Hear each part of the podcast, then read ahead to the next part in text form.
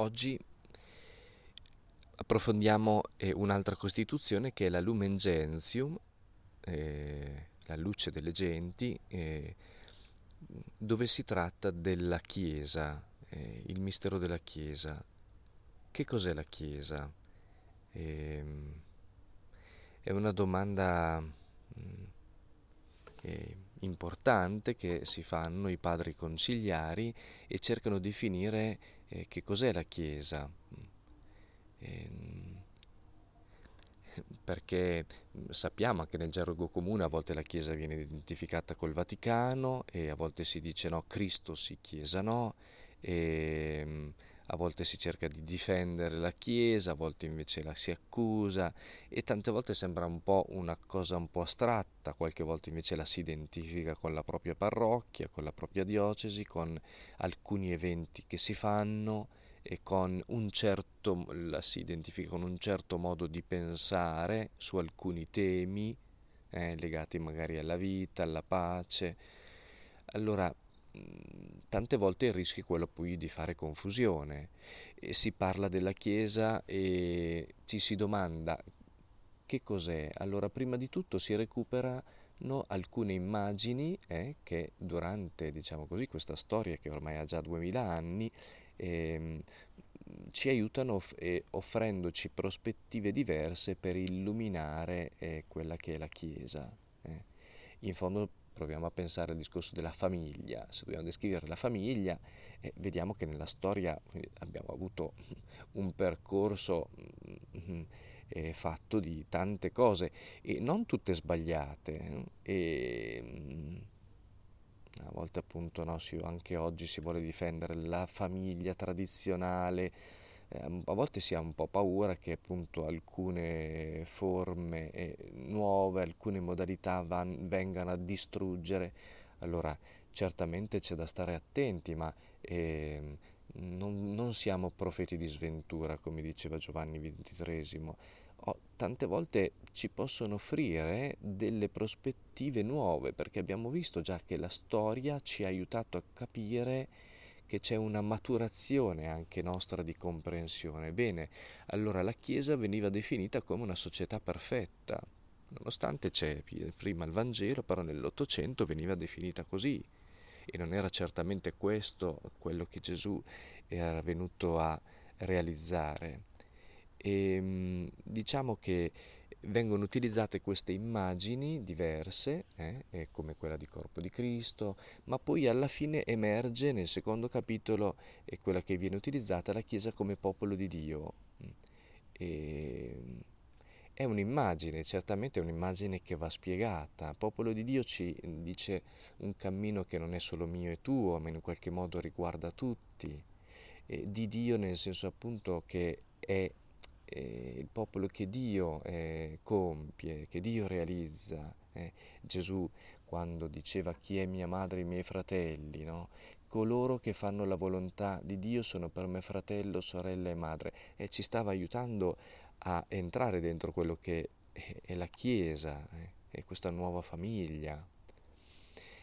Ecco, dentro il popolo di Dio, eh, l'identità di questo popolo di Dio e, la Costituzione, diciamo così, che lo rende tale è il battesimo.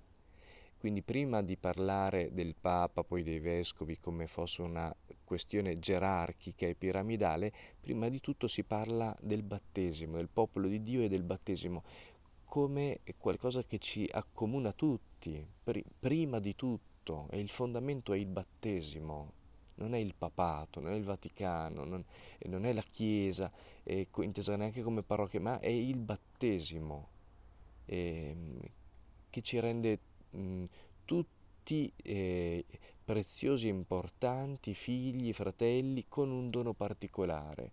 Allora dopo si parla della gerarchia cioè si incominciano e poi dei laici, poi dopo dei religiosi, cioè si cerca di capire eh, dentro questo popolo eh, eh, ci sono funzioni diversi, diverse, eh, non facciamo tutti le stesse cose, tutti siamo in cammino verso eh, la, mm, la pienezza dell'amore, eh, siamo in cammino per rendere questo mondo sempre di più una famiglia, ehm, ma non, siamo, non abbiamo tutti gli stessi doni. Allora ecco il, la gerarchia, poi dopo si parla dei laici, poi si parla dei religiosi e quindi della missione della Chiesa. La missione della Chiesa qual è? È quella di essere in cammino ehm, per essere il fermento eh, in mezzo al mondo, per essere il segno di questa presenza di Dio che vuole fare casa con l'uomo. E alla fine si parla di Maria nell'ultimo capitolo. E, e I padri conciliari hanno voluto parlare di Maria dentro mentre si parlava della Chiesa e qualcun altro voleva farne un documento a parte e non parlando di Maria eh, attraverso i suoi privilegi, i titoli, ma Maria madre della Chiesa. Eh, e Maria è madre della Chiesa, cioè è madre perché lei ha custodito, ha generato Gesù e lo ha dato al mondo e in questo è, ci offre un'immagine della Chiesa, eh, un'immagine personale. In fondo quel, ehm, Dio che ci viene incontro e che desidera fare comunione con noi ci chiama e poi a, a portarlo e a portarlo con i nostri gesti, le nostre parole, la nostra creatività, la nostra vita.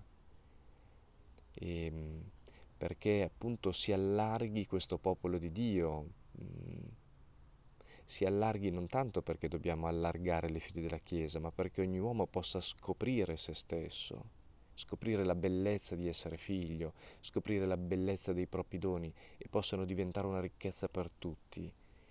Ecco, allora mm, proviamo così anche noi a ripartire da questa mm, mm, visione che ci aiuta in un qualche modo a riscoprire eh, non tanto la Chiesa separata dal mondo, ma dentro il mondo. E, um, una Chiesa che um, è chiamata a portare ciò che ha ricevuto. E sapendo però che non va in mezzo eh, a un deserto, il mondo non è un deserto, perché lo Spirito agisce anche fuori della Chiesa, il regno di Dio è più grande della Chiesa.